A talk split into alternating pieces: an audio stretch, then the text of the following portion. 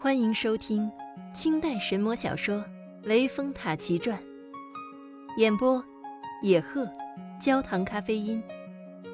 喜马拉雅荣誉出品。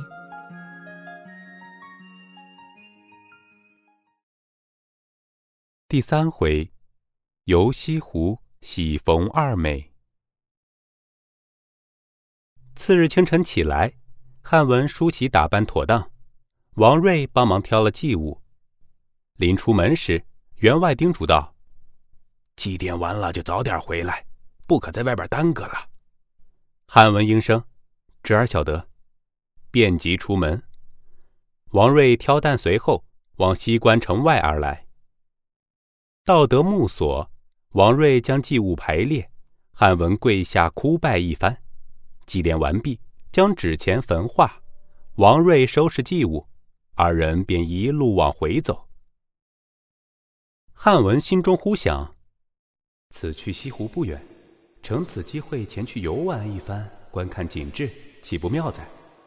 遂对王瑞道：“你将担先挑回去，我顺道去瞧瞧我姐姐姐夫，随后就来。”王瑞道：“官人须当早回，免得员外在家挂念。”便挑着担子回去了。汉文于是朝西湖而来，走上一程，到得江边，搭船驶向西湖。早见湖光荡漾，檐阁重楼，画枝林集，雕栏朱窗，游人纷纷，来往不绝。汉文心中大喜，顾皆不暇。正在观看之间，忽见两个女子在桥上闲观景致，有说有笑。汉文定睛一看，只觉得魂荡神飞。这两个女子生得如何？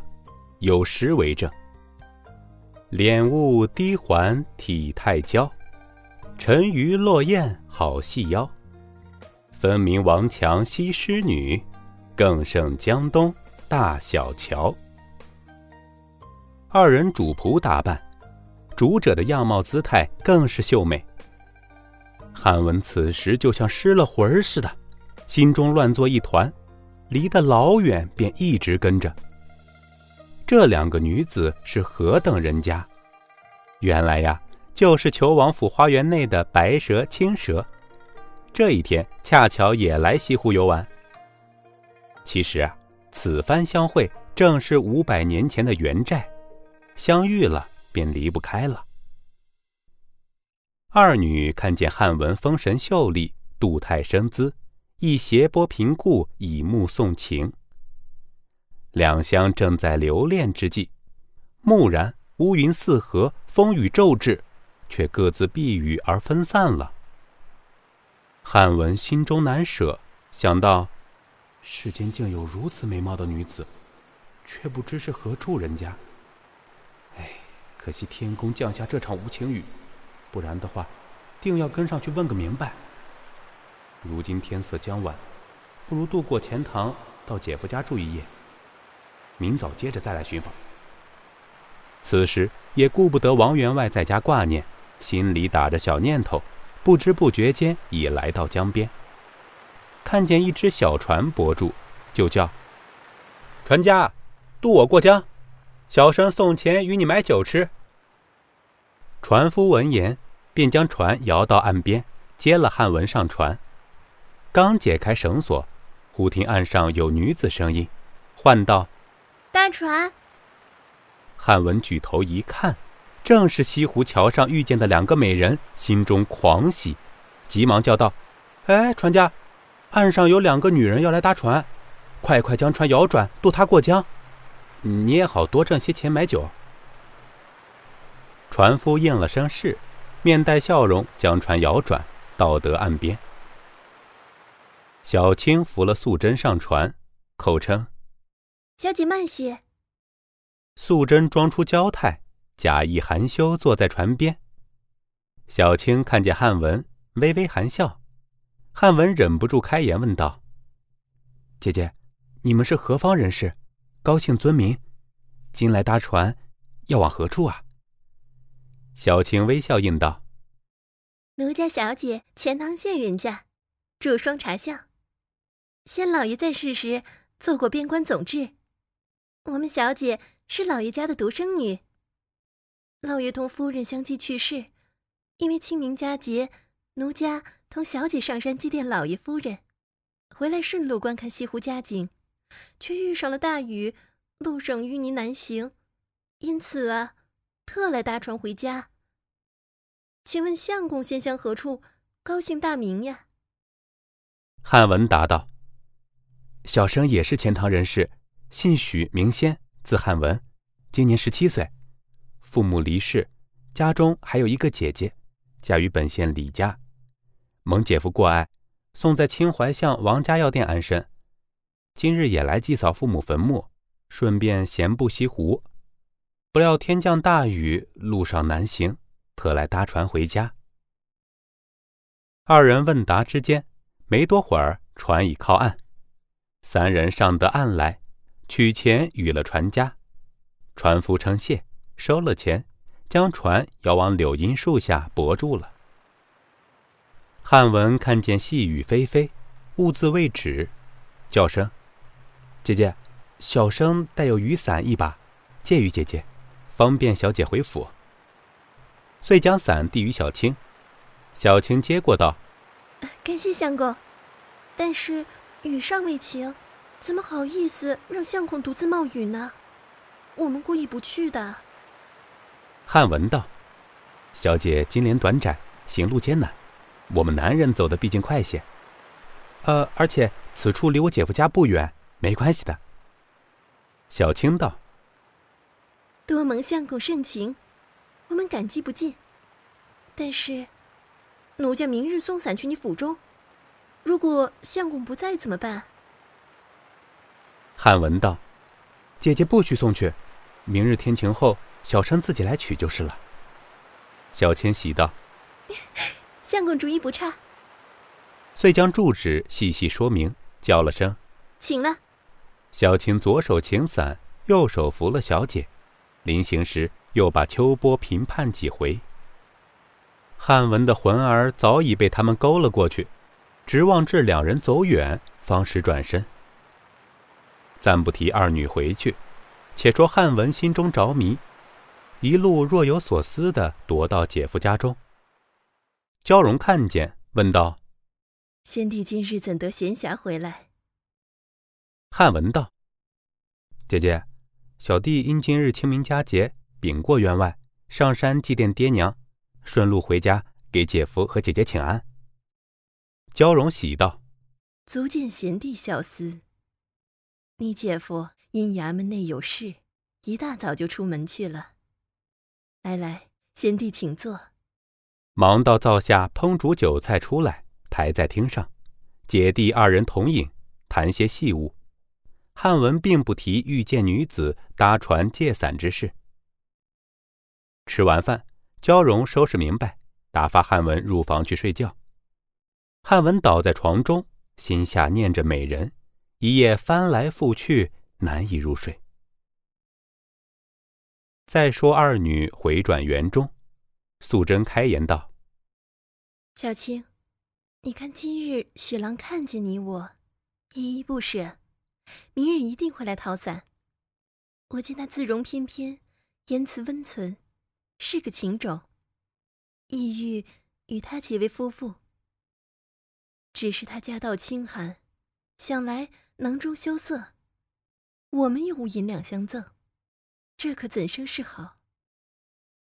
小青道：“姐姐想的和我一样，依我看呐，若要赠他银两，有何难事？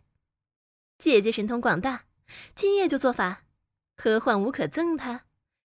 一来呢，夸显咱们富足，好叫他相信姐姐是官宦人家；二来又叫他心存感激，岂不两全其美？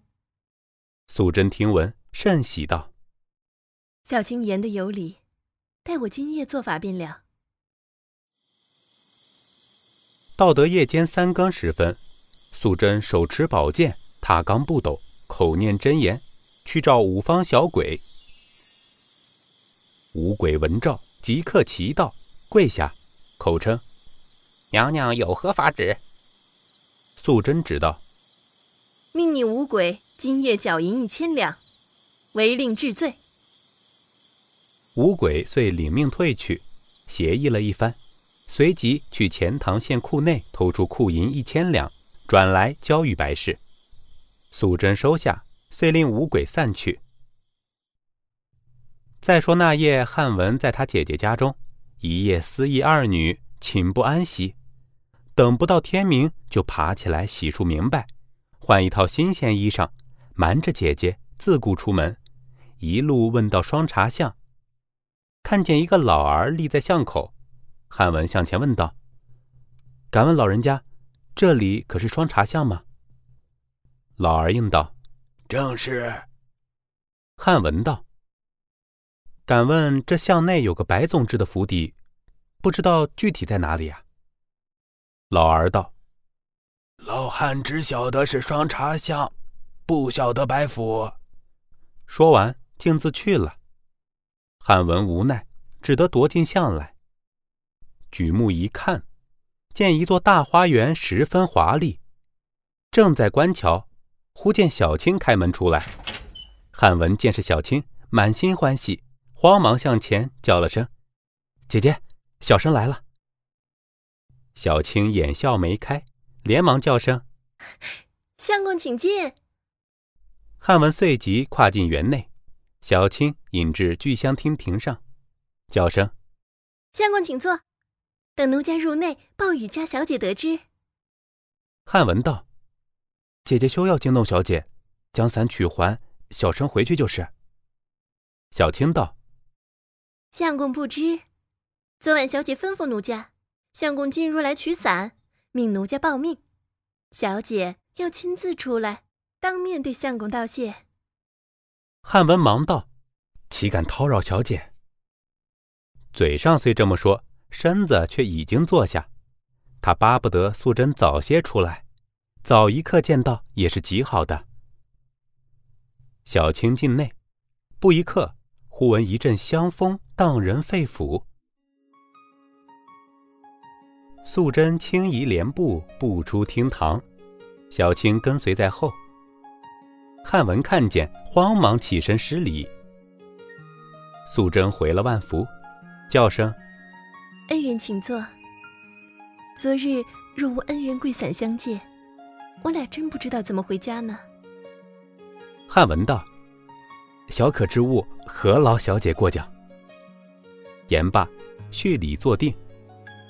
小青捧出香茗吃了，汉文起身称谢，假意取伞要回。素贞道：“难得恩人到此，岂有空负轻回之理？家出小酌，如不嫌弃，便算是聊表寸心。”汉文忙道：“不嫌弃，不嫌弃。”倒是小生多有叨扰。素贞道：“岂敢？”不一刻，小青排出佳品，珍肴杂错，筵席丰盛。素贞推训汉文上座，自设一桌，侧边相陪。小青在旁伺候，殷勤置酒。三杯后，素贞开言，叫道：“恩人。”先父白英官拜总制，先母柳氏诰命夫人，并无兄弟，单生奴家一人，取名素贞。不幸双亲相继去世，门无五指，唯恐失身于匪类，日夜苦恼。昨因上山祭奠双亲，中途遇雨，蒙恩人慨然赠伞，足感圣德。倘若恩人不嫌蓬门陋质，奴家意欲奉侍衣裳，不知道恩人意下如何？霎时间，汉文如得了一道赦诏一般，奈何文人迂腐，心中已然砰砰直跳了，却还假意推让道：“小姐香闺贵体，宦门芳姿，小生家境贫寒，飘零书剑。”怎敢与小姐缔结连理啊？素贞笑道：“结亲以贵贱相论，那都是世俗之见。奴家自幼教化开明，从来都瞧不上这些老旧的看法的。恩人，你不必推辞。汉文道：“小姐一番美意，真真折煞小生了。怎奈小生四壁萧然，这婚姻大事却是徒手难办，该怎生是好啊？”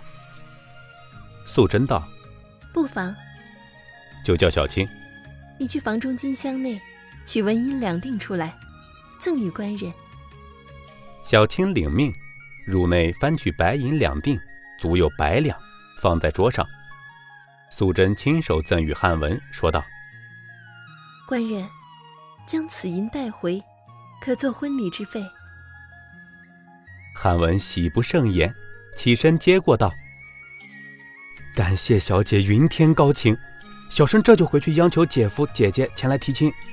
那，那今日就此作别，后会有期。素贞叮咛道：“官人切不可辜负奴家一片真心。”汉文发誓道：“小生若有负心，天地不容。”素贞大喜，遂令小青送了汉文出去。